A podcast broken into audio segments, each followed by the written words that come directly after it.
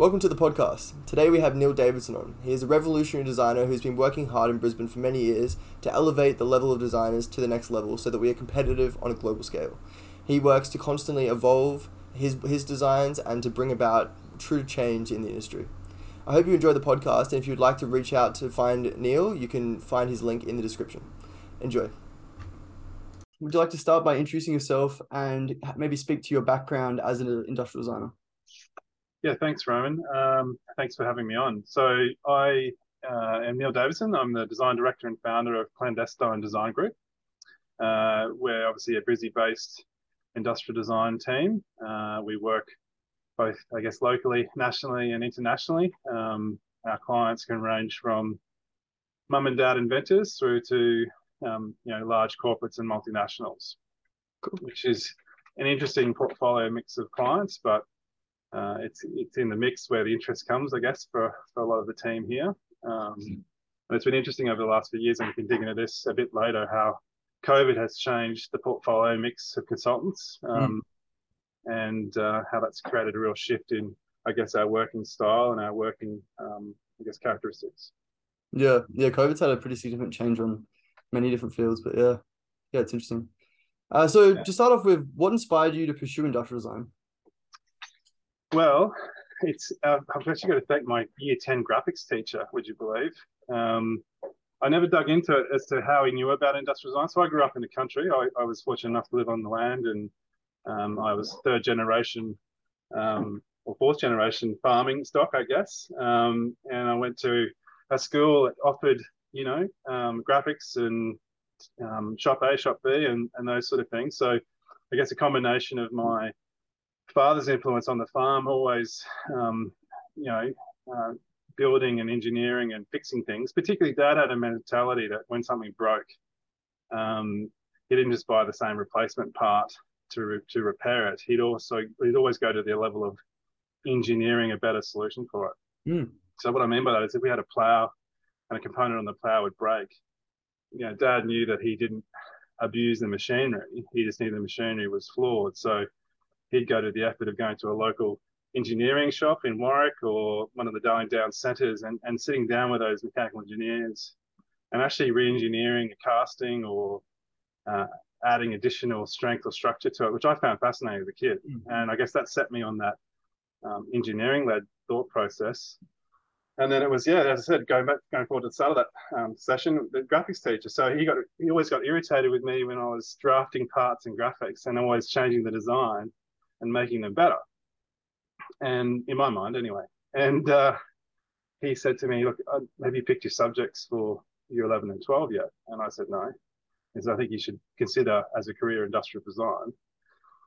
And back then, so we're talking like 1990 something. I don't want to say give my age away, but um, he basically applied for all these VHS tapes and this printed material from QCAT and he had it back to me before I took my year 10 holidays. And um, I watched that diligently and I saw these videos and I was like, wow, that's me. That's what I want to do.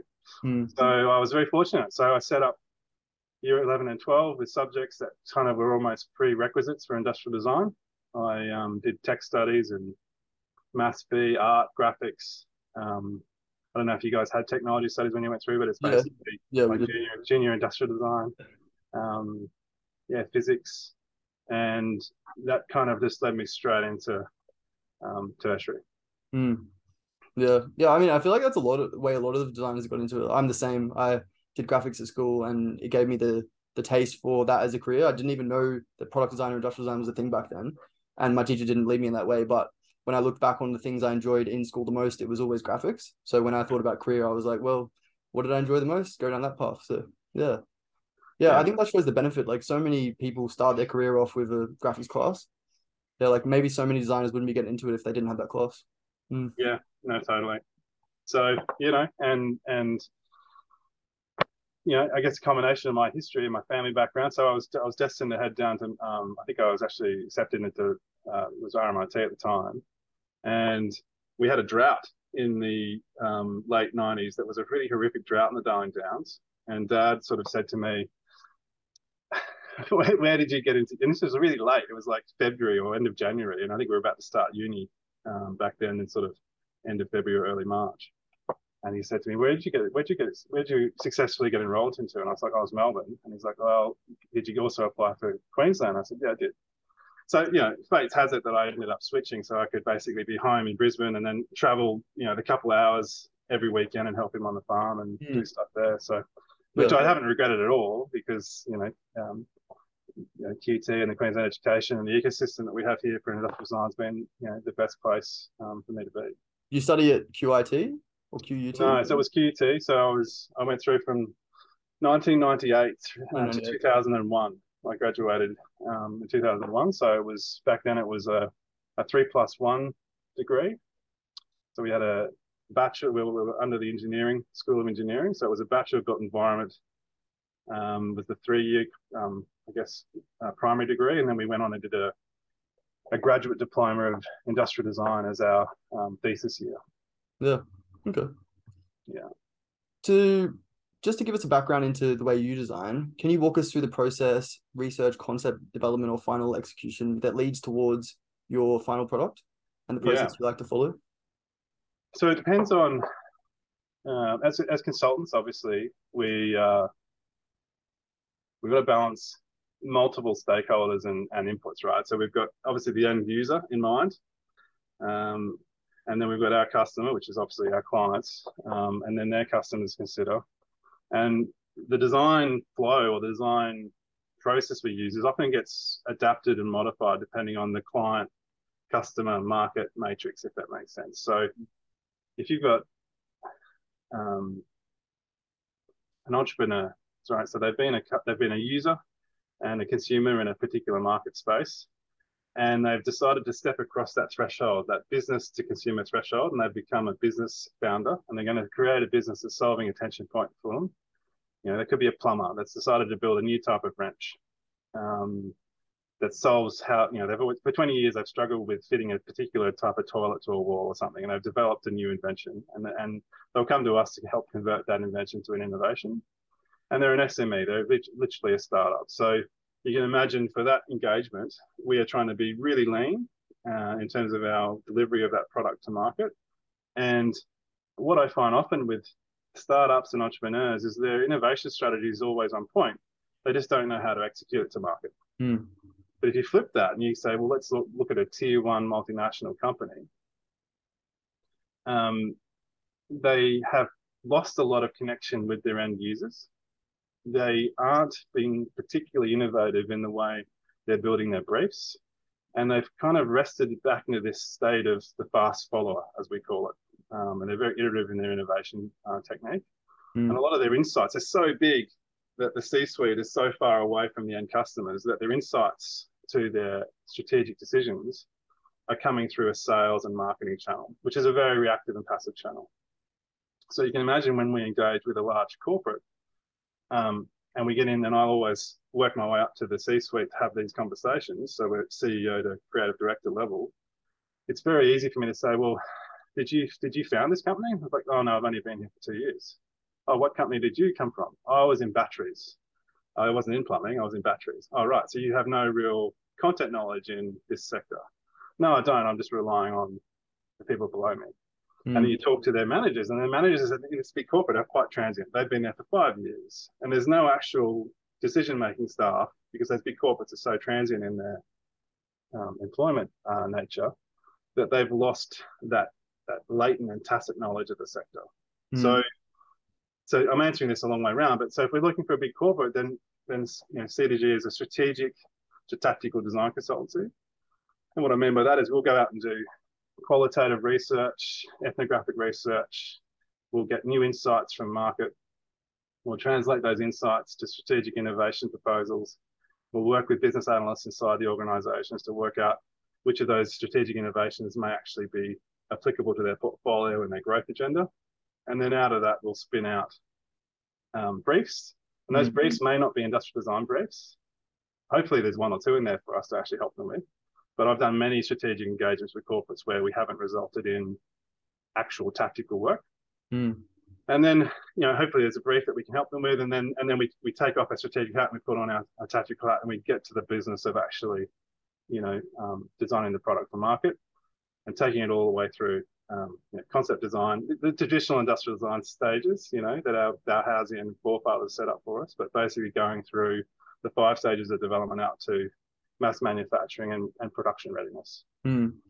so that's the big strategic scope strategic. But if we're working for the, if I go back to the starter story, the little, you know, the entrepreneurial plumber, founder, startup manufacturer with his wrench, we'd probably be very tactical and we'd be working out how do we quick them as quickly as possible um, to market, as lean as we can.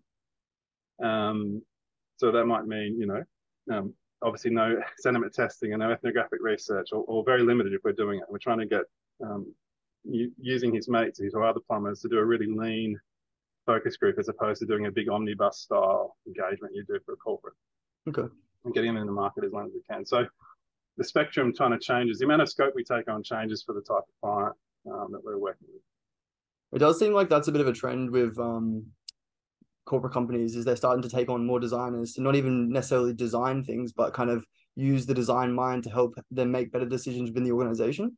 Like that might be like maybe a, I mean, it really is, I suppose, system design kind of encompasses that to some degree, but in the future maybe designers will become more integral in the in the high high up level of um, corporate companies because like corporate people aren't always the best at making good design decisions. Yeah. No, that's right, and I think you know, um, you know, I think there's the, the, the design thinking movement has a, a double-edged blade, or it's got it's got a positive and a negative effect in terms of what's happened. It's woken up a whole executive group of business leaders to the concept of design and the value mm. of design. Um, and that's good because we, uh, you know, if I if I think back to when I started this career professionally and when I graduated and was working, it was, um, and I'd love to tell you a little bit about that. That I guess back 20 years ago, but you know, for my old boss Craig, uh, who was a world class designer coming from another part of the world, and engaging in the Australian market, it was very immature around its design usage, right? So it was a really hard sell for him to engage and prove the value of design. Mm. And now I think about um, the transitions that, that's occurred at a corporate level through the efforts of IDEO and Frog and, and those sort of, you know, Stanford and Fastco and all those kind of channels, we're starting to have a much, I can, I can get myself up to the C-suite and I can have a meaningful conversation. Mm. Um, I do feel that I have to unwind a lot of the briefs and a lot of the strategy that's occurring because they've all, you know, had a design thinking workshop and they think they've solved the problem, but they haven't actually gone out and done the qualitative research and the actual mm. strategic design work that needs to be done. But at least we're at least we're up there. Yay! At least we're up there yeah. having the conversation to actually um, sort of correct and steer the ship in the right direction. Yeah, yeah. The value of design seems to really have accentuated into the public domain in the past few years. Yeah. Yeah, yeah, absolutely. And and you know you're a young guy, and I'm sure you've travelled and will travel more. But you know, Australia, in terms of um, you know the manufacturing sector of Australia, it's it's it's pretty young, hmm. and mm. utilization of those companies in Australia using design is is very few. Mm. Uh, and you go back to Europe, for example, where you know there's companies that are you know 400 years old and have been using des- industrial well, using craftsmen and then using industrial designers when we obviously matured into that state of being for for a very long time. And you know, I can always laugh when I travel through Germany and you meet someone in a restaurant or a cafe, and here, here you have to go into great depth explaining that an industrial designer does not design sheds. You know, mm. we are what we are. But in, in say Germany, like, oh yeah, my brother-in-law is an industrial designer. Yeah. yeah totally understand what you're doing. So it's mm. a very different um, exposure rate, I guess, or, or even even like specialization. There's so much more specialization over there, whereas here it's you've got to be very much a generalist, kind of like yourself. It's a lot harder to be a specialized specialized in a very specific field here because there just isn't the work for it. So, well, there's only 25 million people, right? And that yeah. and when that awkward size, where we're big enough to be lazy, and we're isolated enough that we're protected. Mm. So when you think about corporates in Australia, um, there's enough capacity for them to be averagely good and sustainable off the Australian sector, off the Australian market. Um, and and you know it's it's the, the dollar's weak, uh, the distance is hard, so they're not getting smashed by world class design led international companies Mm. as they normally would be if they were in mainland Europe or in, in the US, right? But you look across the ditch to our Kiwi friends, and you know, four and a half or five, I don't know what they're up to now in terms of population, but that's not enough to sustain yourself as a corporate or any any company. If you're starting, if you're in a startup in New Zealand, you, you are not looking at a national market. Mm. You're looking at an international market, and if you're going to be an international company, you have to be world's best. Mm. So that forces the New Zealanders to bring design on early and immediately, and importantly, really value it. So when you see startups that come out of the New Zealand ecosystem, very early on, there's design being represented and being part of that core team because they need to be differentiated. They need to lead their category, otherwise they won't survive. Yeah. Yeah, Okay. So that's a really interesting insight around. I mean, I've spent a fair bit of time either being mentored by or working in or educated and schooled by um, the Gandalfs of the design scene, and, and many of those great wizards, uh, Kiwi uh, brand designers and industrial designers and service Mm. designers. Yeah. What do you see are the biggest challenges as an industrial designer, and how do you work to overcome them? Um, well, I mean, it's interesting. You you know, you industrial design is is fundamentally a creative pursuit, Mm. and you're and you're trying to solve problems, and um, you know, you work into in a consultancy. It's it's it's, it's an in-house perspective, and there's you know uh, a designer maker perspective, and then there's a consultancy perspective. Um, for us, we we push as hard as we can until um, you know, and often through and out the other side of the budget buffer to the point where we're in the red, uh, to try and solve these problems and make sure that every stakeholder input and influencer along the supply chain and the, the value chain is being looked after. And then make sure the life cycle of the product is sustainable and sensible, Mm. and then try and deliver it all on market, uh, on time, at the right price point. It's incredibly challenging profession, Mm. and there's so many spinning plates, so many constraints and inputs that you're putting and working through. Um, so, I mean, the nature of the business itself, I'm saying, is the number one challenge, and that's, the second one is you- you're often, you know, creating stuff that's never existed before, um, and you know, when you're working with clients that have been a mature R&D clients, they've gone through this many times, um, then they, they get it. They understand this is part of the process. But if you're working for a, a whole bunch of startups that are maybe self-funding or bootstrapping, and prototype one only works at 80%, and prototype two works at 85%, and prototype three works at 95%, at that point in time, they're pretty stressed, Mm. right? Because they've just done three rounds of prototyping, they're still not 100%. And to be honest, they probably will never get it 100% perfect. But um, for them, that's that's that's a lot of anxiety. So from from my perspective as the design director and manager of this business, a fair bit of my time is is client, particularly for startups, is education um, and execution and mentoring. You know, there's a lot of um, client management and, and, and mentoring that goes on in the background. So I didn't really answer your question about challenges, but I guess um, the nature nature of what we do is challenging. And then you, I guess, in more recent times, we've got COVID and supply chain logistics and tyranny of distance issues. Um, that's made it, it's made it very challenging the last three years to do high speed product development, which you often see in consultancies. Mm. Things that would take six months are taking nine, and things that would take nine months are taking a year and a half. And it's pretty frustrating all around, right? Mm.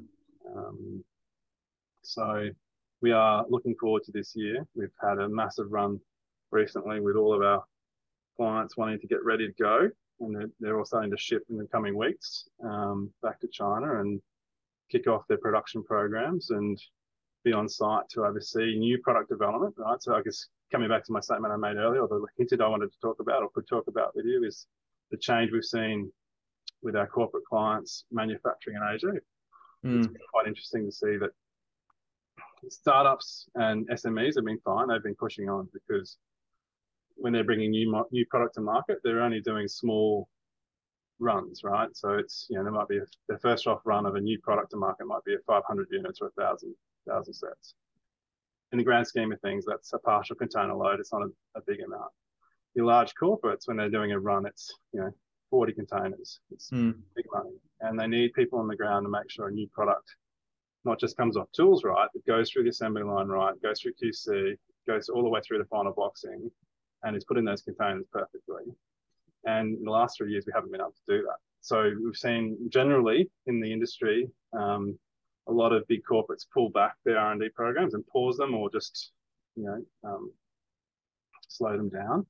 And and I guess the flip side of that, they've had the benefit of being able to run existing portfolio product um, in a market uh, that's seen often 25 to 30% upticks in sales. So they're, they're selling old product that they've totally paid off all the tools on, all the NRE, all the capex is all being paid off on, and products that they would have normally retired. They've had this massive kick up in sales, um, which they've loved. Uh, but anyway, the rush is on now. They've got to get back into the game and get over there and sort out new production as soon as possible. Do you think that these issues in China are going to cause and effect where people start manufacturing onshore instead of offshore? Or do you think it's not going to have that much of an effect? Yeah, look, we had in 2019, you might remember we had the tariffs that kicked off between China and the US, and that was pre-COVID. So a lot of our large corporate clients said, Neil, get us, you know, see if you can see if you can explore alternative Asian supply chains outside of China, because some of those, depending on the product, some of um, the tariffs are up to 27 percent, which is massive, right? That's a, that can be profit margin on some mm. products. So we spent a lot of 2019. It was awesome because um, I was able to reconnect all over Asia and and and you know rehouse and redeploy um, manufacturing programs, you know, to Vietnam, Philippines, Taiwan, Malaysia, um, and re- and rekindle a lot of manufacturing networks that we've that I've worked with over 20 years. But to be honest, in the last 10 years, it's all been very China centric. Mm. So it's been awesome to reconnect and spread that work. And then and then COVID hit, and then the same manufacturers called me and said, Neil, can you get us home? And that's been far more challenging. I think we've had, and I'm probably being kind, I think probably somewhere between 20 to 30% success on pulling stuff home. Um, Is that just because we don't have the capabilities anymore? Yeah, look, it's it's a combination of things. You've got, you know, obviously when the the car industry left and and and closed down um, as the as the primary manufacturers of those. You know, a car is a you know made up of a thousand systems and a million components, right? So you think about all the subsidiary companies that sit underneath that sector. Uh, th- those subsidiary, you know, secondary and tertiary suppliers that are existing that are still capable of doing component manufacturing are the very best and mm-hmm. the ones that we're actually running globally. Yeah. So you've gone from a big field of capacity down to you know if you think about die casting in this country, there's probably only a handful, less than 10 die casters left in the country. I'm talking high pressure die casting. To my knowledge, I'm happy to be at school at any time. Um, but of those die casters, most of them have gone to zinc because aluminium, um, which is which is essential for so much that we do, is takes um, so much power and so much furnace energy to keep hot compared to zinc that they've converted their factories over to zinc. Mm. So when we're trying to bring high pressure die castings back, um, say from Asia to do here, we're limited to you know um, that group of say 10 and then in that group of 10 we're limited to the two or three guys that are companies that are still providing that service. And they're world class mm. which means they're already peaked. They're already at maximum capacity. And here we are trying to bring in not a not a massive production run but a decent production run capacity into the team and they're saying look you know can you can you double or triple that volume for us? Because if you can, we'll build another section of our factory. But if you can't, we're not going to displace one of our existing high high volume clients for you. So mm-hmm. it's like we need to really commit, and then they'll expand, or we just don't get the action. We we can't get the capacity. Yeah. So, yeah, it's quite interesting at the moment. So it's not like we don't have the skill sets. They it's reduced, but we've still got them, and the capability is reduced, but we've still got it. But it's now at capacity. So unless the government or um, financing mechanisms kick in to unlock more capacity uh, or stand up new ventures, we're going to have a struggle around sovereign capability for a long time. Yeah. I mean, COVID really highlighted for me. I used, we, we were part of a COVID response team for the, the um, Australian Design Council and GDA set up. So we basically a whole bunch of industrial designers and consultants gave their time in kind to help um, source, develop, produce, manufacture um, PPE gear. And um, yeah, I found it really interesting how as a nation how little we have around. We've got still like tertiary and final stage product manufacturing, but secondary and, and primary feedstock, we're in real trouble. Mm. You know, I remember ringing up um, suppliers for PETG film that was through, I think it was 3M and it was, um, you know, medical grade. And um, I can't remember the exact details now because it's been a few years ago, but you know, I remember on one day I rang up and there was like 130 kilo, kilometers of the, of the film in the country. And I must have rung up a week later and we're down to 22 kilometers. And then by the final week, we were out and that was it. Right. Wow. And, and at the same time, you know, you're seeing reports on the news of us traditionally shipping Coke bottles out to China to get shredded and reprocessed into film. Um, but it's the same material. We just don't, we're not processing it here and we can't produce it into other, other feedstock for other channels. So, you know, something to think about as an emerging designer. And, and if I can carve out time in my day, I'm, I'm really wanting to build it as a project, is helping map um, the existing manufacturing ecosystem across um, you know, primary feedstock to tertiary product supply and seeing where our holes are in terms of supply. Hmm. And where those holes are is where a, a circular economy initiative can occur. Hmm. A circular economy initiative is also a sovereign capability initiative. And it's been a big thing I've, I've I guess I had the epiphany over COVID and, and every government official I can find and tell, I'll tell that story to because they're not quite joining the dots that sovereign capability and circular economy are actually the same thing or, yeah. or, or, very, very linked, I should say. Um, so I find that fascinating and it's, you know, at some stage this year, I'll try and find time to um, seek out some partners to explore that further. But um, yeah, I suppose that's the issue of globalization. We've taken so much, so many operations offshore now that we've lost a lot of competitive advantage, and we yeah pretty much relying on all these other all these other countries. But yeah, yeah, yeah, it is interesting, mate. I think it's um, you know the the defense, the Australian federal government is activating what they can through defense force initiatives. Um, and at the end of the day, when you stand back, you look at any government entity or structure or organization, it's very passive. It's a passive entity. Um, you know, whether it's the our, our friendly politicians that you know, move quite, you know, a bit like those executives I started telling you about in the large corporates. They're quite transient, you know, depending on which party's in at the time. So the, the knowledge holding and the and the leadership around a sector is you know up to you know, years at a time, and inside the silos of each of those ministerial portfolios, um, there's no active neural network. It's very passive. Mm. And um, the only active method they found at the moment, well, one of them, they're obviously standing up a whole bunch of initiatives, but the one I'm seeing a lot of money being spent in that's translating to meaningful manufacturing um, ventures standing up is, is military endeavors, um, yeah. which is interesting. But well, that just shows like, I mean, we obviously we're offshore even a lot of the military yeah. manufacturing processes, and like even from like a defense standpoint, it's pretty bad decision. Mm. yeah, yeah, no. Goes down. We don't even have the capabilities to make our own weapons. Like it's yeah, it's not really that sustainable. Yeah, no, it's it is interesting times. It is interesting times, but you know, it's um, you know, I'm, I'm seeing I'm seeing uh, a will. I'm seeing uh, you know whether it's as close as family members to just general consumer trends. Um, and and generational shifts in terms of buying and buying power. People are quite interested in in understanding and spending more on sovereign capability or sovereign produced goods. Mm. Um, and that's going to have to happen, uh, as well as us just be smarter about how we're producing these things if we are going to be doing them local. Yeah, yeah. Um, so you kind of already mentioned this, but just in terms of sustainability, how does it play a role in your job as a designer, and what steps do you take to ensure your designs are eco-friendly, or at least you do your best to make them eco-friendly? Yeah. So, as I said, it's sort of um, you know we'll work with the client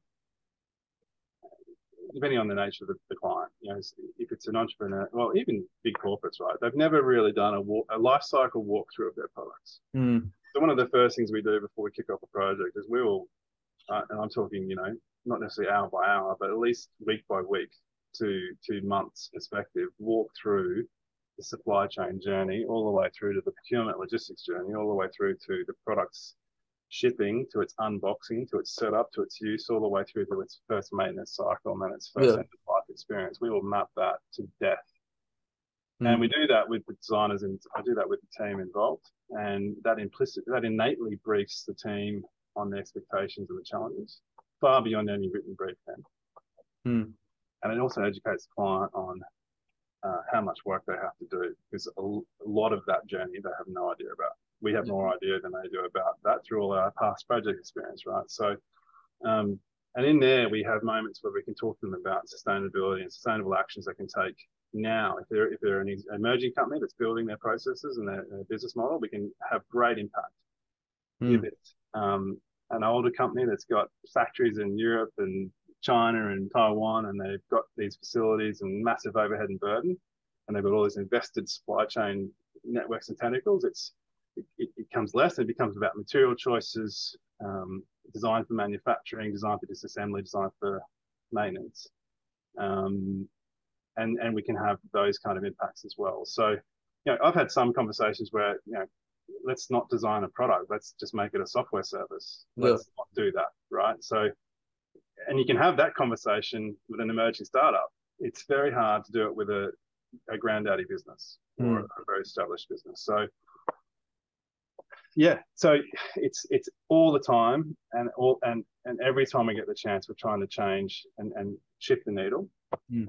Um, you know, uh, constantly spending money on on resources and supply kits. You know, we just we just invested a lot of money in a um, sustainable non-food grade, so non-food supply chain, biopolymer supply chain kit uh, that came through from Denmark the other day.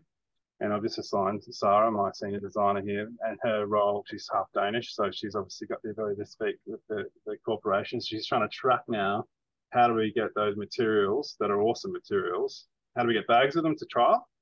And then how do we get supply chain out of Europe to our suppliers in Asia and work through the logistics of that? And that's horrendously difficult, right? Yeah. Um, and I'm we're funding that. So that's, that's an example of me just funding that exercise to try and solve the solutions for our clients. Because if it gets too, if there's too many barriers, they'll just default out to what's standard. So I'm trying to remove the barriers. Say, well, this is how we do it, and this is the costing. And sure, there's a tariff, but it's only two percent, and we can manage that.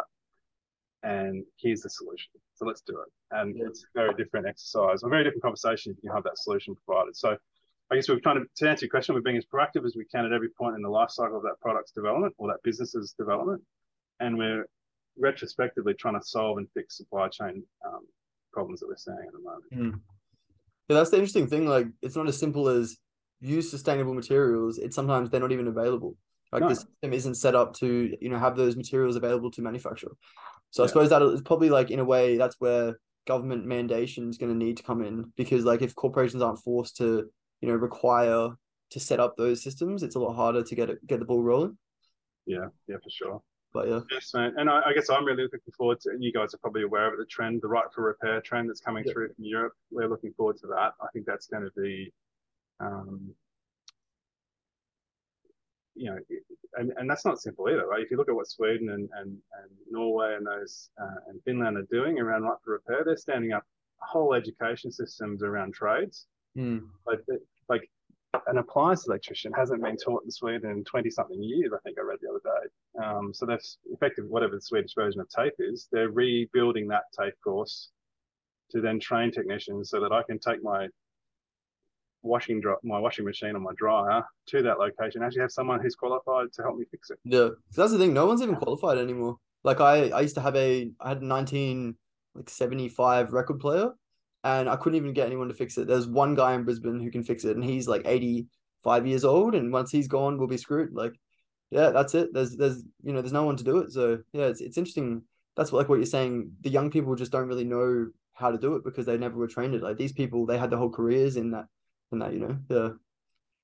Yeah, well, we were working with um, sheet metal company the other day, and they got a job, a local company, uh, just a really good quality um, sheet metal contract manufacturer, and they had a contract to do a, I think it was a massive brass bar um, down the down the Gold Coast, one of those fancy hotels.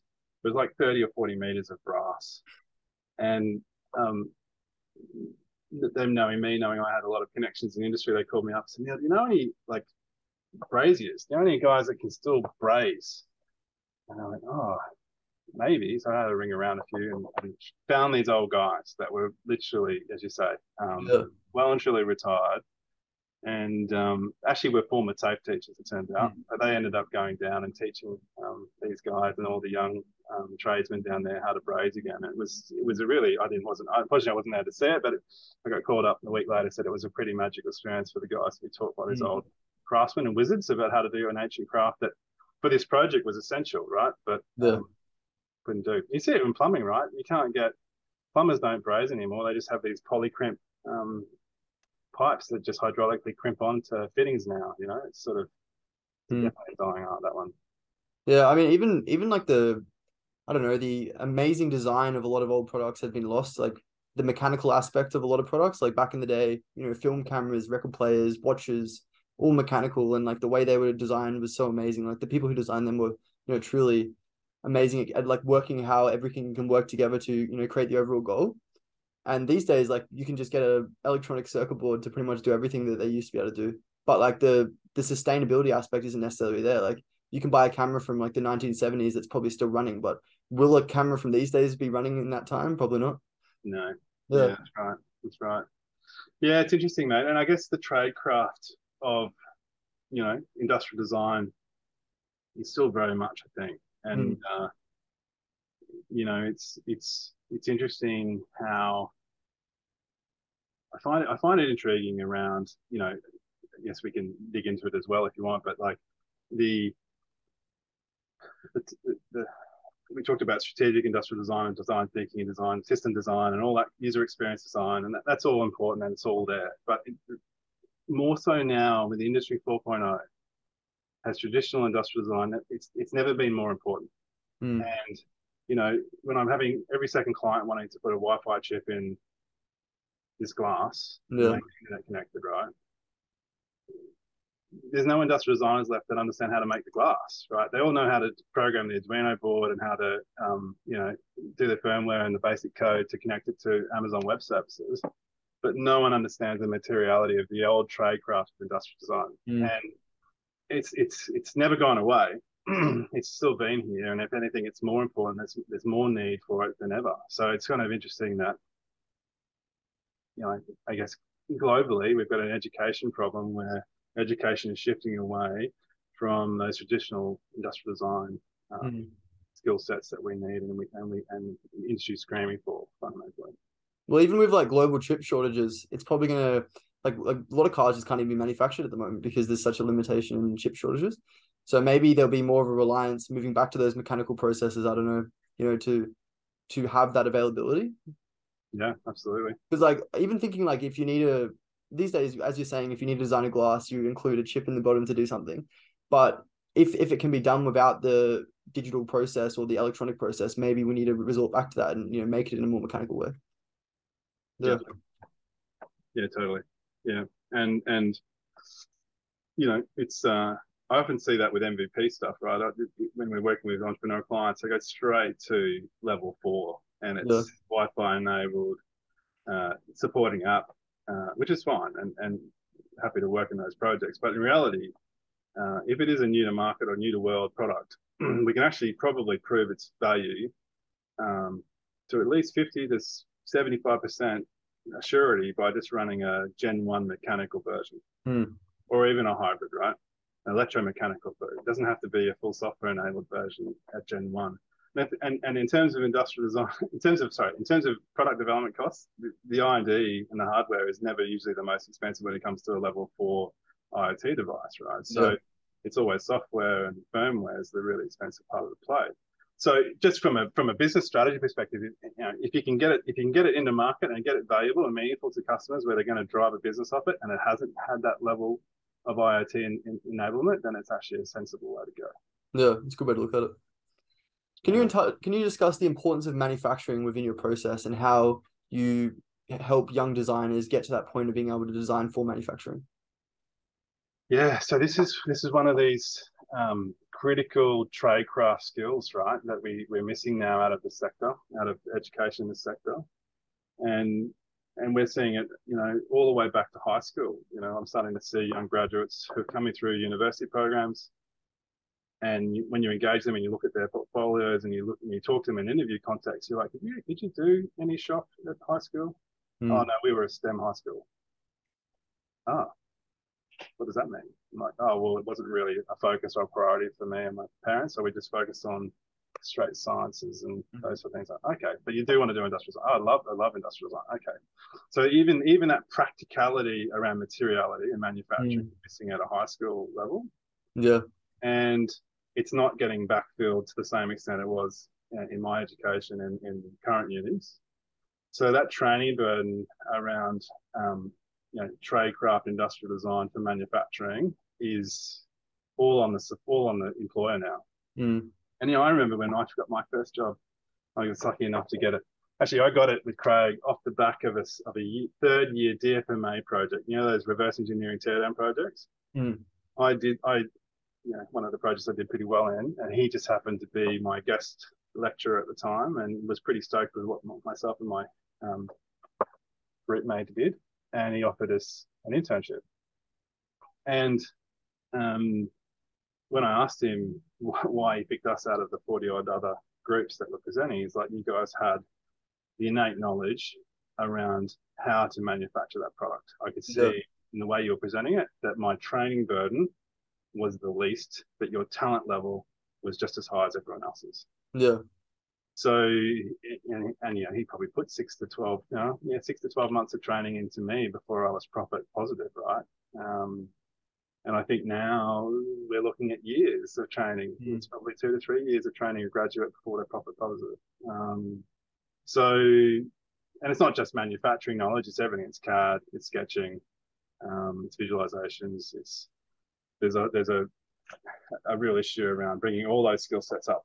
Um, mm to level to the point where you can give them a project, uh, a set budget, and they can execute and deliver the client at an industry standard, right? Which is obviously world class standard. Mm. That's on budget. Yeah.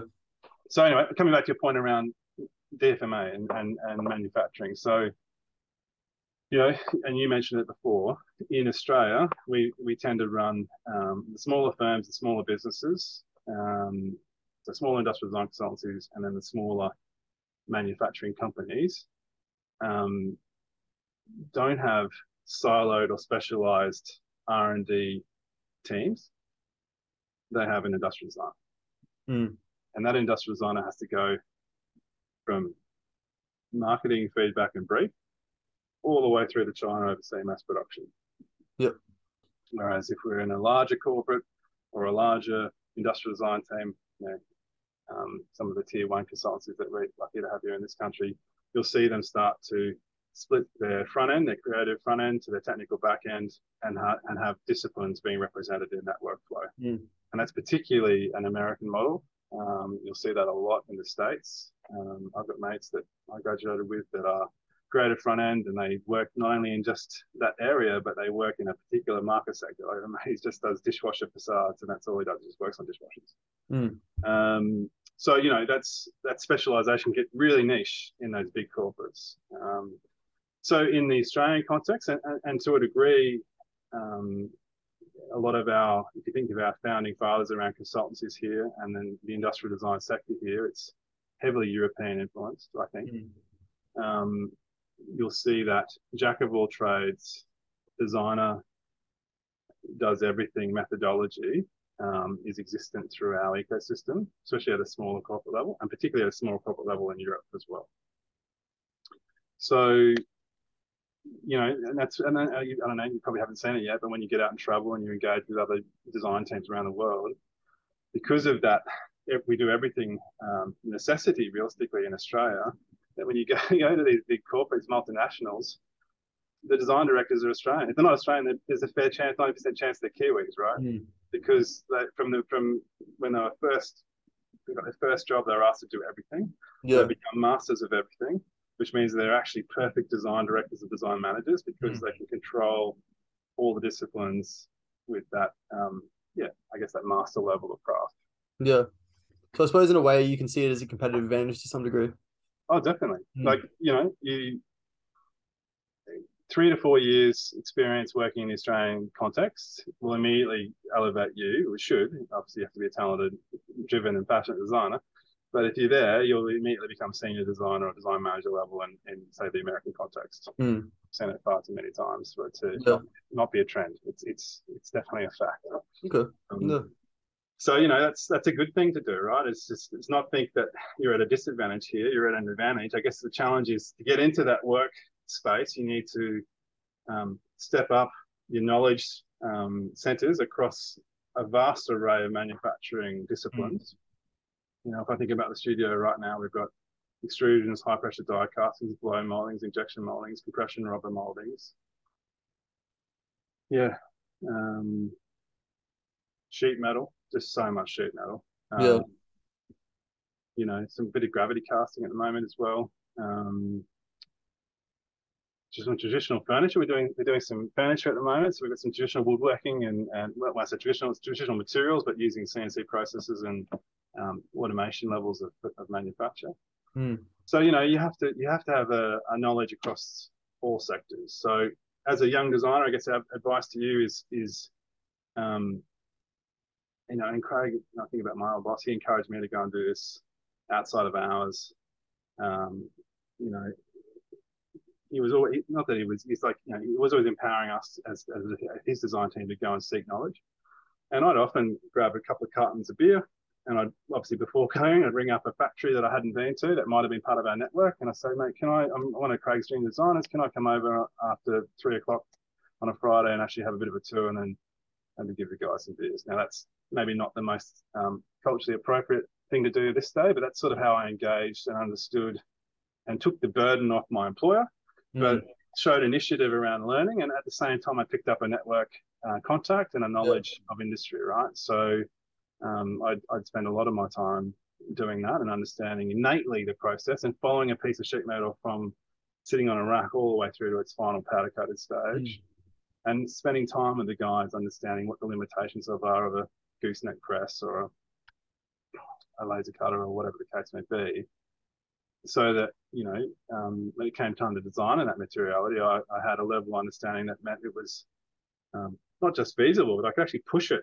you know the difference between good and great products is often how we push the manufacturers to do better to do something they've never done before Yeah. that's where the design spirit comes into this situation right so um and But to push, you have to know the innovation limitations first.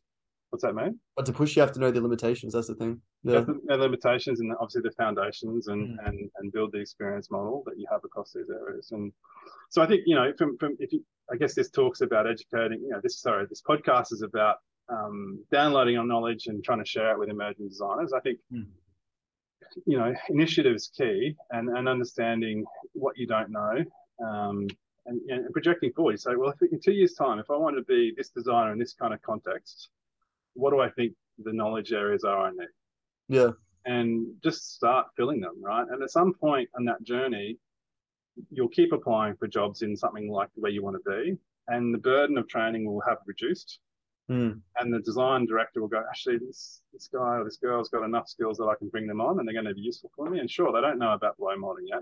Hmm. It's clear to me that they don't haven't done any injection molding, but they're actually are pretty good. They're pretty strong at sheet metal, and Hmm. any good consultancy in Australia will have a fair bit of sheet metal going through it, right? So um, you can see how suddenly, as an employer, I'm starting to think, right, okay, well, the burden's low. I can probably back, I've got two or three projects I could use this junior designer on. Um, yeah, let's give them a go, right? Where at the moment it's like, right, I have to teach them on. Oh, that's the other thing I want to talk about. So let's say you let's say you spent, you know, get a job somewhere. I think, and as the other, the other, I guess, recommendation I have is any job is a good job, right? At this point in time in your career, and it may not be aligned with values, or it may not be aligned with where you want to be as a career goal or an aspiration perspective, but and you may not be picking up the design skills that you want in that first vocation, but you'll definitely be picking up professional practice skills. You'll definitely be picking up, um, you know, team working and, and managerial skills or how to re- react to managers.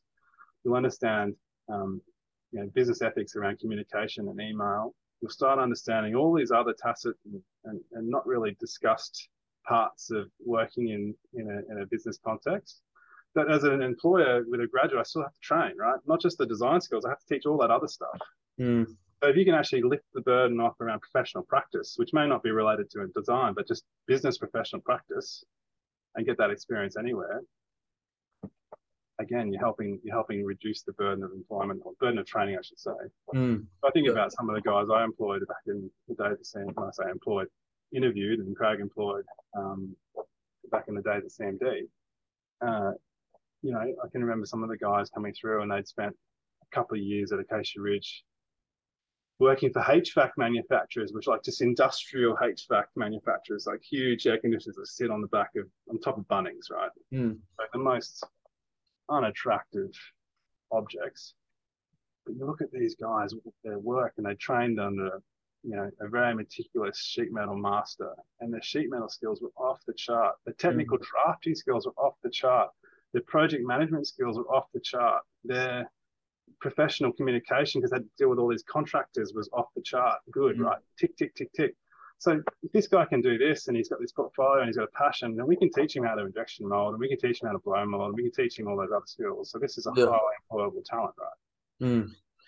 So anyway, I guess I'm trying to summarize is is is just look for the opportunities in any, any position that comes. And, and I think you know, if it was Greg or one of the other guys, Anton said that you know you always leave a company stronger uh, than you found it. So always yeah. leave a positive impression and, and provide positive change. Mm. And then there's no real issue with you're moving on from you know, every couple of years to keep pursuing that that career goal, I guess. Mm. Yeah, that's really good advice. In terms of technology, what technology trends do you see are going to have the most impact on design in the coming years? Yeah, well, everything's everyone's everyone's talking about AI obviously at the moment. The buzz, the buzzword. The buzzword. Look, it's interesting. I just I spent some time the other day um, thinking about it and, and, actually having a look at you know having a look through the T's and C's of a few of these emerging AI design assistant apps and stuff like that.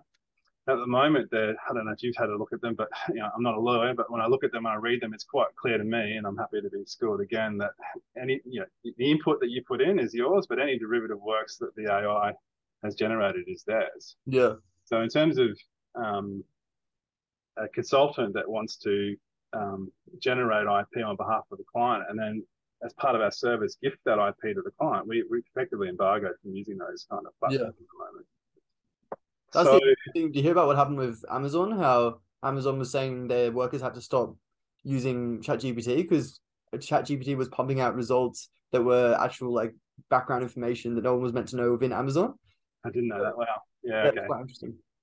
Yeah. So it's and I guess you know at the moment I see and then I think it's just this is just a symptom of um, the immaturity of it at the moment and the and the inputs it's pulling on. But when you look at Midjourney and stuff, it's um, really average concepts presented beautifully, mm. incredibly quickly.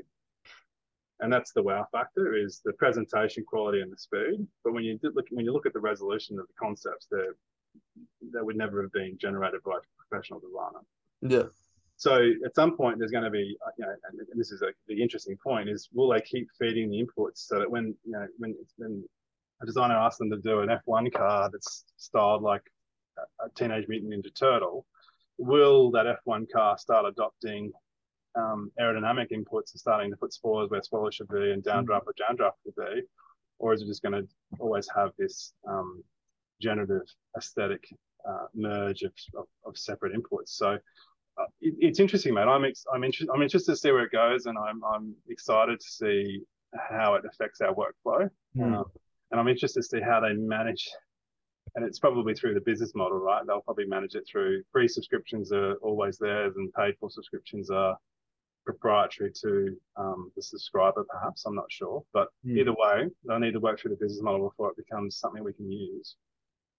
The other thing, obviously, for us is, you know, um, seeing the advances in additive manufacturing, I think is mm. interesting. Um, you know, I think I come out of our digital lab, our digital fabrication lab, and I hold things up to the team and I go, you have no idea how good this is. Like when I started, we had, you know, laminated bread models and we'd have to send all our stuff away to, you know, a bureau and it would take two weeks to get a, a part back. But literally we can print something. The guys have all set the machines going tonight and mm. Monday they're going to have assemblies that they can put together and, and not just in you know simulants, in materials that are so realistic to yeah. uh, what the production materials would be. So you know, 4D printing, obviously, you're probably across that. That's it's really interesting seeing how 4D printing is coming along. Um, and then starting to see the speeds really step up for um, laser process printers and projection printers. Um, still nowhere near fast enough for us to use in a meaningful way for mass production, but mm. yeah, we'll see. We'll see how fast it can get. Um, yeah. Do you think that if if the 3D printing realm sped up in an exponential level, do you think that that would maybe remove the need for designers to have as much manufacturing background if everything could just be made with three? I mean, a lot of things can be made with 3D printing, you know. Like, would it be more important to be amazing at 3D printing opposed to you know have all this background? Yeah, I mean, I think that's it's it's definitely a thing. I think that's mm. something you should definitely be across 3D printing and understand its freedoms that allows versus the restrictions that traditional manufacturing may impose on the design process. Um, yeah, it's, it's really interesting. I'm doing this project at the moment with this um manufacturer in China, and he, I was like, what are the what are the constraints? And because I originally I thought it was going to be injection molded, and then he's like, oh, 3D printing. The only the only limitation is draft angle. Like it's just it's just pretty amazing the difference between traditional processes. Yeah, right. Yeah, no, mm. for sure. And you're seeing the combination of 3D printing with you know generative AI based morphology um, CAD and that sort of stuff. Um, that, and that synergy coming together. I, I, I, must say I'm not a fan of the aesthetic it generates, mm. you know, um, but uh, incredible seeing how that's coming together to produce these ultra ultra high performance engineering solutions. Um, mm with minimal material. And from a sustainability perspective, we've got to go that way, right? We can't mm. keep having subtractive processes. We have to have as needed, on demand, additive or, or grown manufacturing methods. Um, mm. But with a recycling system feeding into that as well, right? Um, it's really interesting because, you know, generative design aesthetic is actually quite organic. Like it looks like yeah. something you'd see in nature. So it's almost like we're moving back towards, you know, the basis in nature like, because yeah. if you look at a current product, it looks very, you know, unnatural compared to the the natural landscape. Yeah. Yeah, but there's something about it's the same reason we facet a diamond, right? It's it's there's something about the human input and the craft and the transition from one state to another mm. that has an embedded value and a perceived value. Um, the, the craftsmanship means something. Yeah. Right? We, we're so that's that's going to be interesting to see how that plays out between um, the man, you know, the human made versus the additive made or the 3D printed solution, and see how that plans out in the future. And and I'll be I'm intrigued. I ha- I hmm. don't have an opinion either way. I'm just intrigued to see how it goes. Yeah, yeah, it might be a bit like the Australian made stamp of approval kind of thing. You know, like the handmade aspect opposed to a 3D printed product. There's the yeah. value there. Yeah. Well, you're already starting to see the hashtags no AI on mm. a lot of Instagram posts at the moment, right? So people are clearly stating, needing to, feeling like they need to state uh, mm. that this was all human, this development. It wasn't generated through a through DALL-E or whatever. Yeah. Um, but yeah, uh, no, it's exciting. I don't know, mate. It's it's it's. Um, I think I'm interested to see. We're seeing a mass. We're seeing a globalization to some degree is is definitely ha- had some real knocks over COVID, and I think it's interesting seeing um, companies start to pivot uh, and decentralize and start having more regional manufacturing and, and whether that spins out to being um, whether that manifests itself to being one global product being made in, lo- in several locations or whether they're going to start having you know a North American SKU versus an Australian or Asia Pacific SKU of product mm. versus you know whether we're going to start seeing um, culturally specific um, product design again, which would be quite interesting, I think from our mm. perspective, from a, from our practice perspective. Um, yeah. Yeah, interesting. Mm. How do you approach collaborating with other design professionals, engineers, and manufacturers on a project? Yeah, so um, you know, if it's if it's so, I guess that's part of the group, right? Clandestine Design Group. But the group's not about. Um, I got asked this the other day by a client uh, what what the group's about, and I, he asked, he assumed I owned a heap of businesses, but I, I don't. Uh, I'd like to one day, but uh, it, it's about our network partners, right? So it's about the people that I've been working with for you know twenty something years that are supporting collaborators and professionals, um, and they can range from brand designers and a, brand designer obviously is a little bit more strategic than just a graphic designer doing a logo, like a proper strategic brand agency, mm. all the way through to um, electrical engineers, obviously, uh, firmware engineers, software engineers, um, full app development consultancies. Um, and then you've got your, your, highly regulated fields where you, in med tech, you're going to have you know, medical design officers and regulatory officers and then medical engineers and material scientists. Um, and then you've got your, you know, you've got to think about your business side. You've got your grant advisors, your R&D tax officials. You've got um, IP attorneys, uh, legal and litigation defense attorneys. There's this massive R&D network of professions that come together around us or with us, and we're part of it. Um, and it's part of what I love about this industry actually is is how supportive we are of our other related disciplines and how much we work together on projects. So, you know, we've got IoT projects at the moment. Um, you might have seen on the website, I've seen in our press, we got uh, we, helped a young team that was a UQ spin out do Monty, which was a um, I don't know if it's the world's first, but it's probably one of the world's first um, IoT compost sensors. So she was a recent graduate from UQ. Um, she went through the iLab accelerator program. I mentor that that that, that um, accelerator from time to time, and, and met Ashley, and we helped to take her idea, which was how to produce the world's friendliest, smartest compost monitor, from a concept all the way through to production. And that, that involved all of those elements, right? All those partners came together. And we were working day in, day out with them hand in hand as we took the project through and took her through the journey of R&D, which is pretty risky and can be mm. pretty expensive if we get it wrong. Yeah. Yeah.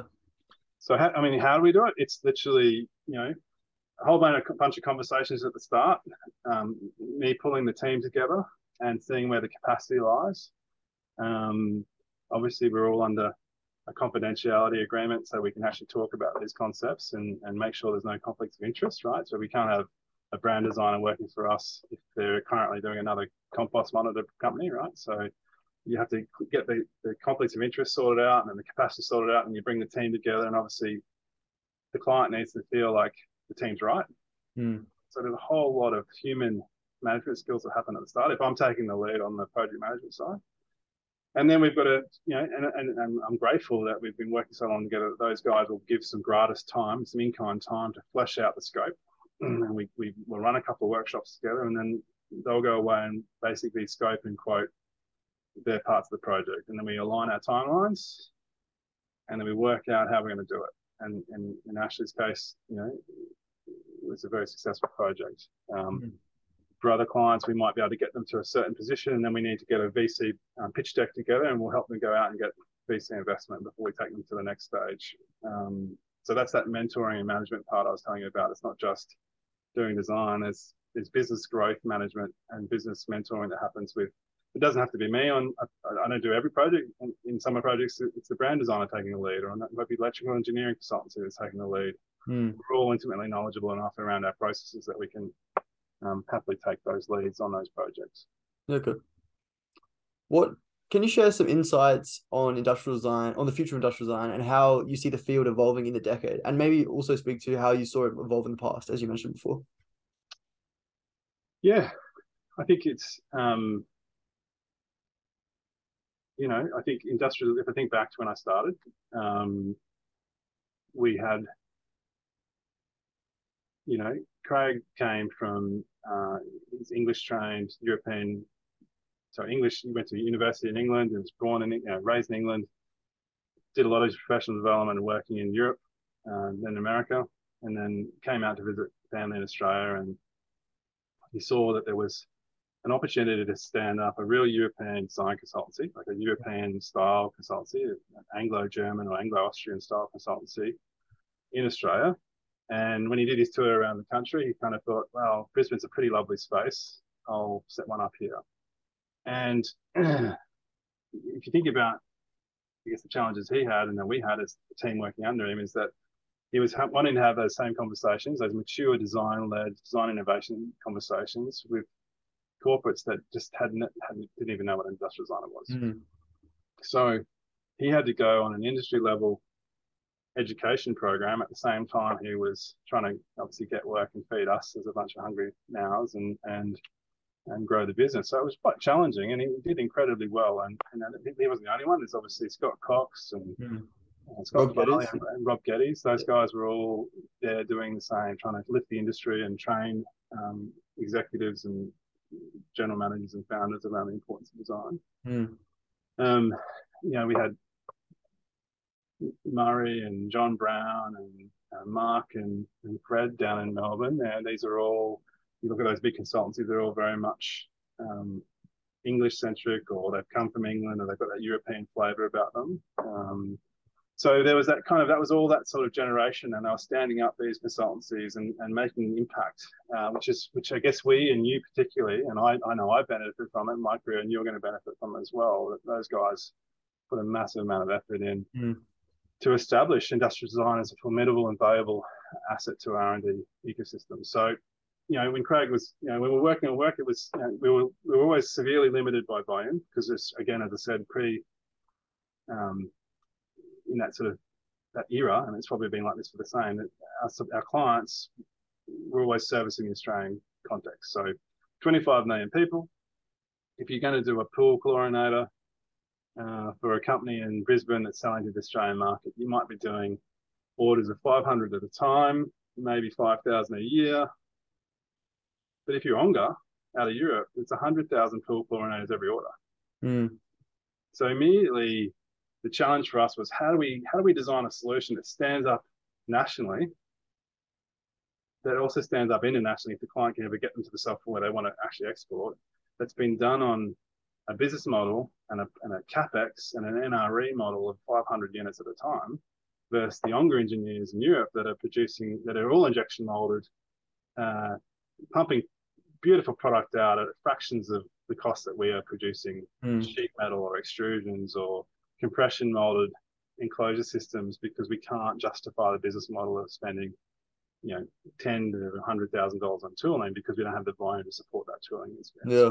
So real challenging, and it got us. It made us really creative, and it made us do things that the rest of the world hadn't done. And, and I guess that's the necessity drives innovation bit, right? So I found that really interesting in the start of my career, and you know, and, and I often will fall back on it. We've got a client that wants to do a beta, and they don't they don't want to overinvest in in. They think the volume's big, but they don't want to overinvest. Well, let's let's do a low batch production style design that's perfect for a particular process that won't break your bank, and we can market validate with that. Mm. Okay, so that's skill sets I learned 20 years ago that I'm bringing forward now. But now with the client context, now we are global and clients are exporting and they're not just relying on the 25 million we've got here. And we are designing for scale and we are designing for injection moldings and mass production, high quality, world class product. And mm-hmm. um, that just wasn't a thing 20 years ago. So there's been a real shift in in that market sec- market design for that market acceptance, I guess. Okay. As you mentioned previously, um, when we spoke by email, you came from a Bauhaus focused education. How do you see that that affected you as a designer, and maybe speak to the specific things that you think it gave you? Yeah, so like, you know, old man Gropius, Walter, I don't know when it was 20, 1920 something, 22, I think. He he and the I guess the senior leaders of the, the Bauhaus, they're obviously very architectural focused originally we, I don't know if you've ever studied or looked at the, the course structure. You know, that, that preliminary course was around foundational knowledge that would be used and useful for your core secondary course of focus. Mm. And how that translated to, I guess, a Bauhausian influenced education that was existing all through the world still does. There's still unis that do this, but all through the world in say 2000, when I was going mm. through 1998 to 2001, is that when I think about my first year, and it might be interesting to compare notes with your first year, like we did, sure, we had a design stream, but I did uh, physics, chemistry, geography, biology, um, history, history general, but of art, science, but also of industrial design particularly. Mm and you think, well, what's his, what's chemistry got to do with it? Well, when my guys turn to me and says we're going to do a painted enclosure, what paint should we use? They're looking at it at a very top level of understanding around. You know, they're looking on the back of the pack to see if the paint has warning lights around do not put on ABS. Mm. Or I'm saying, well, what's the paint solvent base? What's this molecular structure? What polymer are you putting on? And I'm understanding that the solvents will attack those monomer chains at a Mm. chemistry level. Yeah. Right. So there's a level of understanding that's foundational that I have that my my junior designers just don't have. Mm. So in order for them never to, to not make that mistake, uh, a mistake I would never have made, I have to, that's that training burden kicking in again around those old tradecraft skills. I have to train them that knowledge and get them to understand that.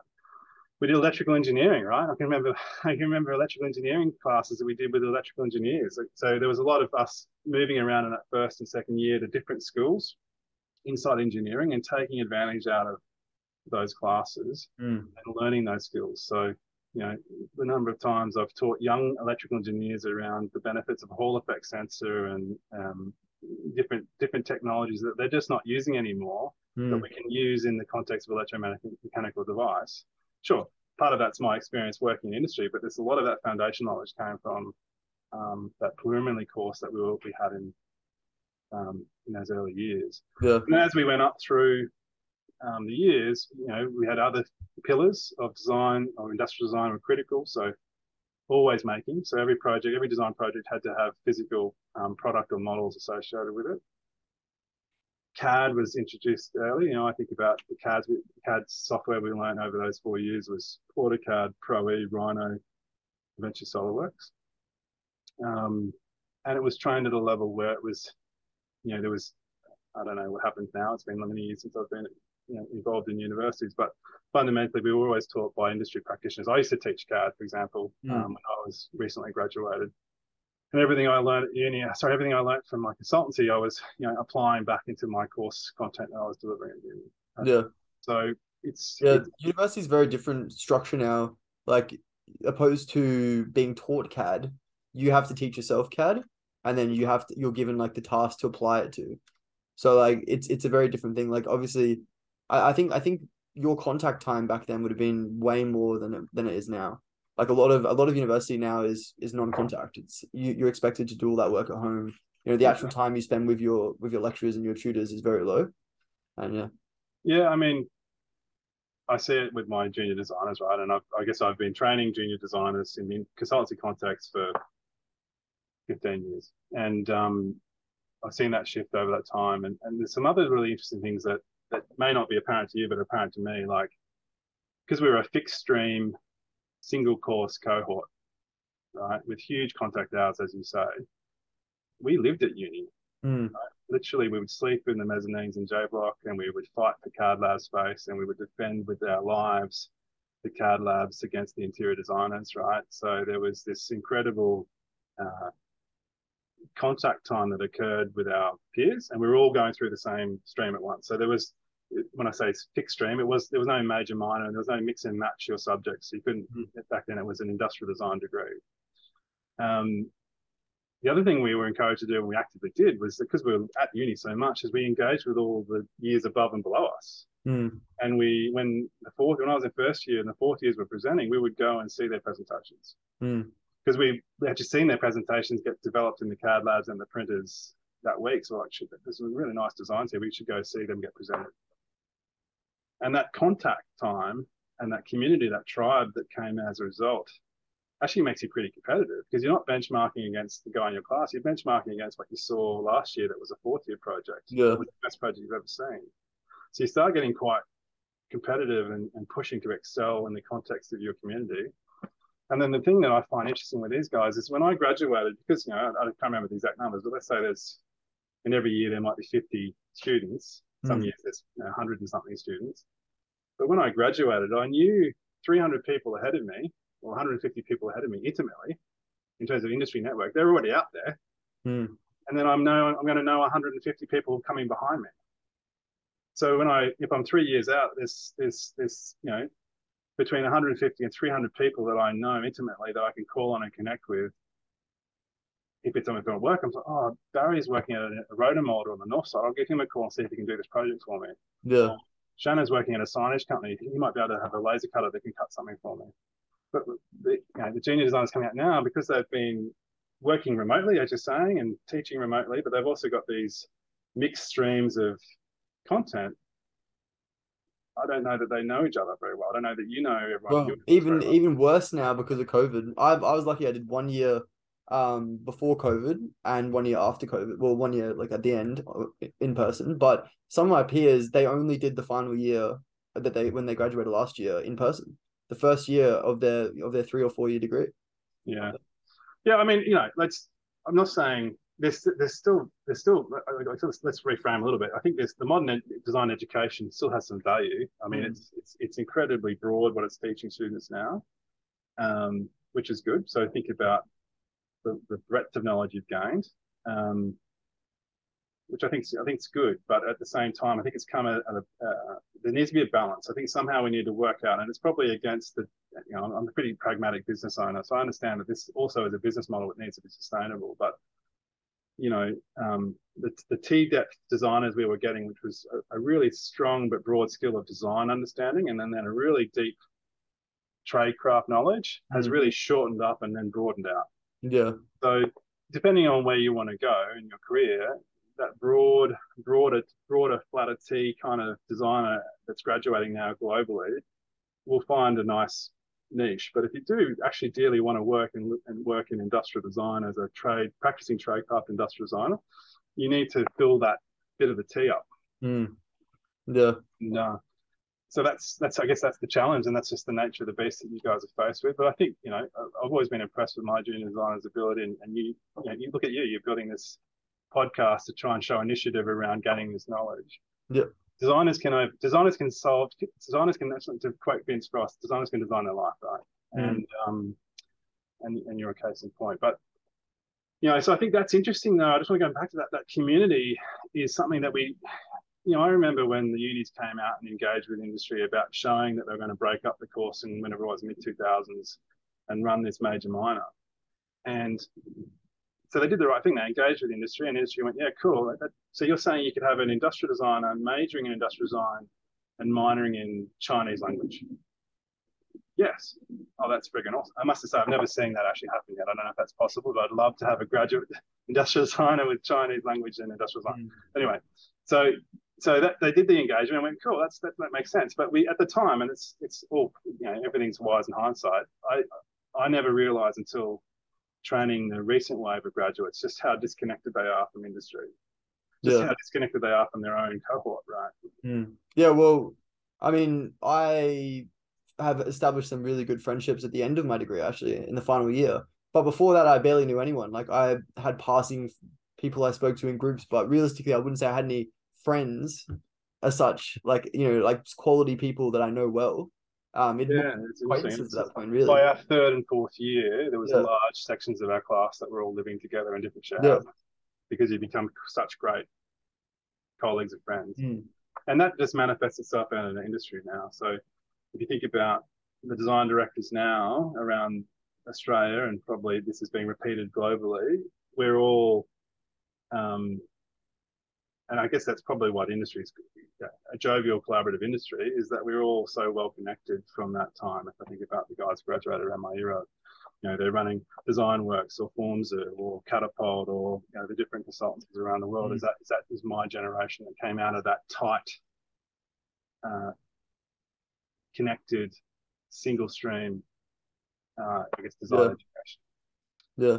Um, so anyway, that's I guess what can you do, right? I, I can't see. Well, that's part, part of the reason why I started the podcast because I yeah. think I get to meet more people in industry and you know get some more contacts and learn learn.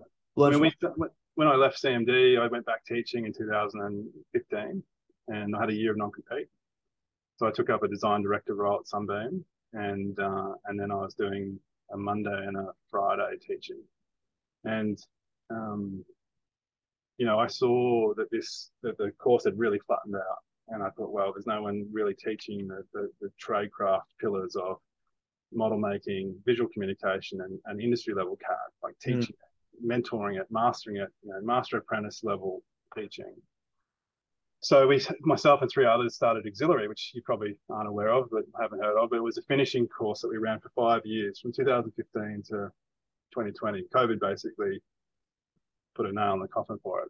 But we were uh, portfolio selection only. It was open to anyone, and it was a finishing program that we'd run and we'd open up our studios to be night classes, and we'd basically pick some small cohorts and train them in those just those core fundamental skills. Mm. Uh, almost almost do a night studio. So when CDG would finish work at five thirty in the afternoon, by six the students were in here, and my other directors would come in and we'd run a night program, and it was run as a real consultancy. And it was really just focusing on those finishing skills, you know, industry level sketching, industry level VizCom in general, uh, industry level CAD, and industry level model making.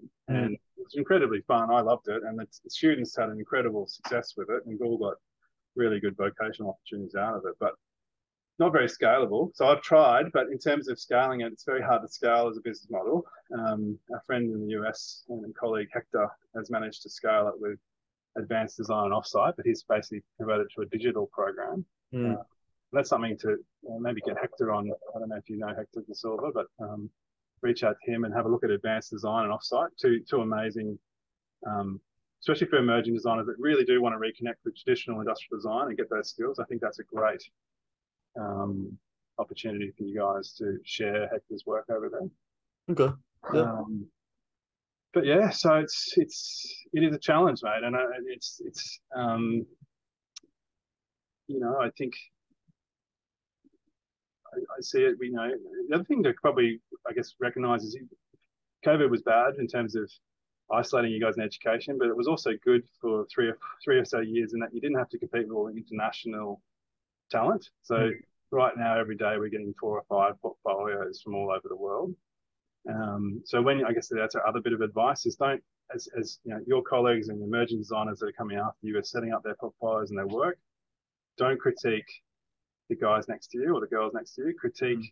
the best out of France and the best out of Germany and the best out of the US because that's Australia is a very desirable place to live mm. and work, right? So it's attracting, we can't help but attract the very best talent in terms of portfolios into our, now we may not employ them and we may not want to sponsor them or take on the visa rights or anything else, but uh, just be aware that that's every day when I'm looking at a portfolio, I'm looking at work that's coming out of FH um, Joanne and Garaz Austria or Umea in Sweden, and I'm looking at that as a graduate level of perception. Yeah. So that's unfair because a lot of those European unis are still training at a industry ready um, trade craft skill set, right? Mm. So um, yeah, I think that's another. Just if I was to summarize that, put into is, is, is you're looking for inspiration, you're benchmarking your skills. Don't don't necessarily lock it to local. Look international and, and peg yourselves against the very best um, yeah. designers that you can step up to and try and uh, beat in terms of skill sets. Hmm. How do you see the relationship between industrial design and art, and how has that affected your design process? Yeah, look, I I enjoy um,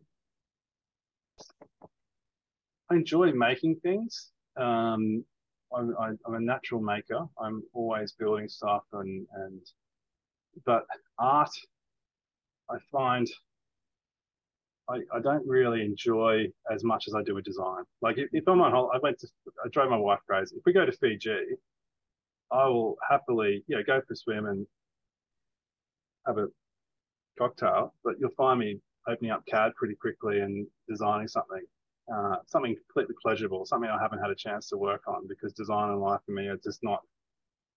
Uh, I love g- generating solutions and, and developing things that work.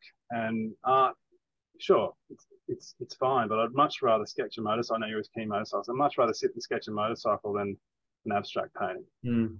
Yeah. Um, so for me, I, I appreciate art, but I um, it's not something that I see a lot of value. You don't think it has an interrelationship between industrial design? Um,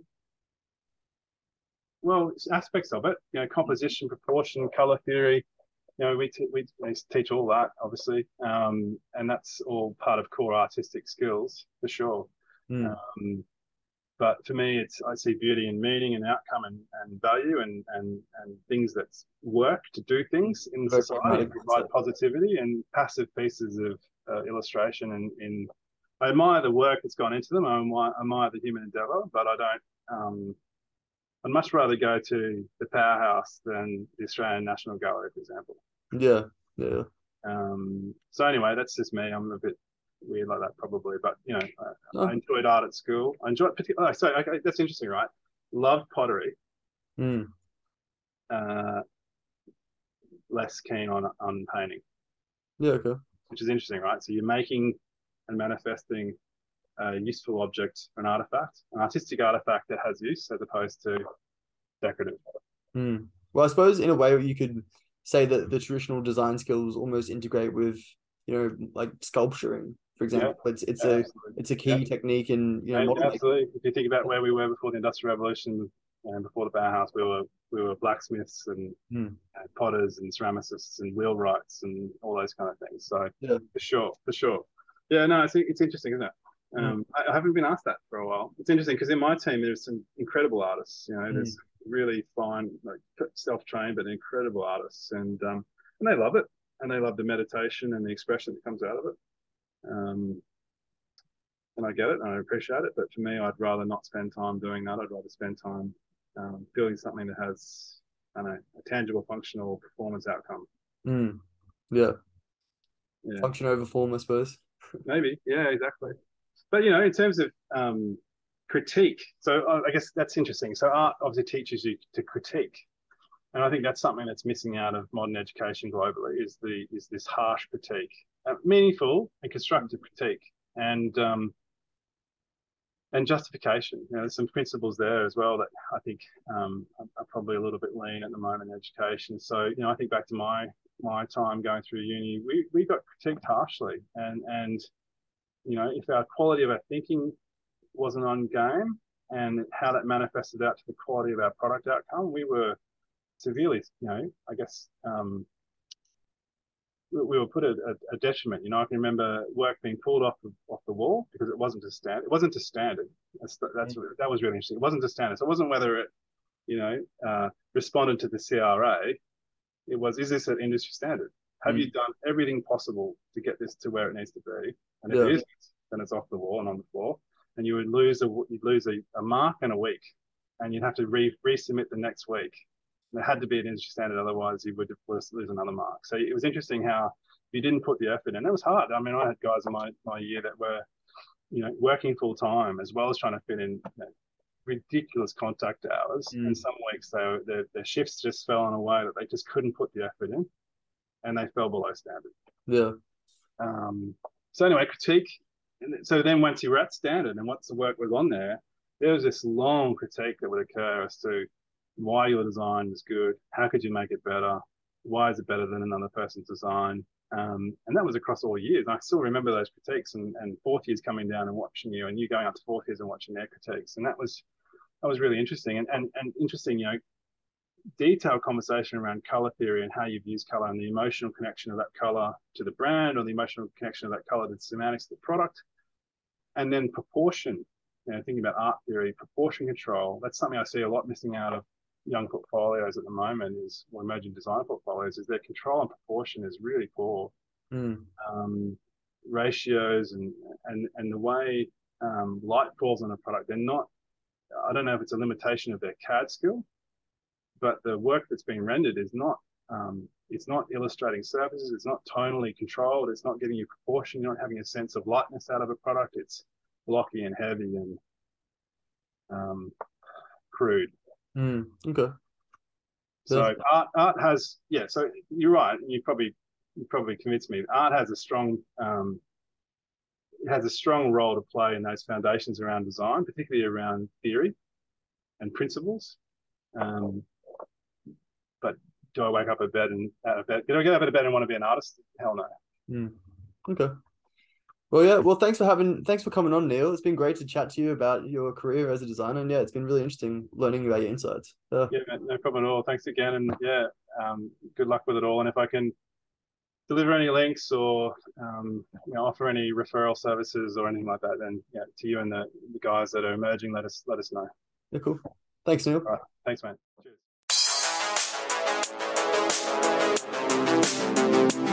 Cheers.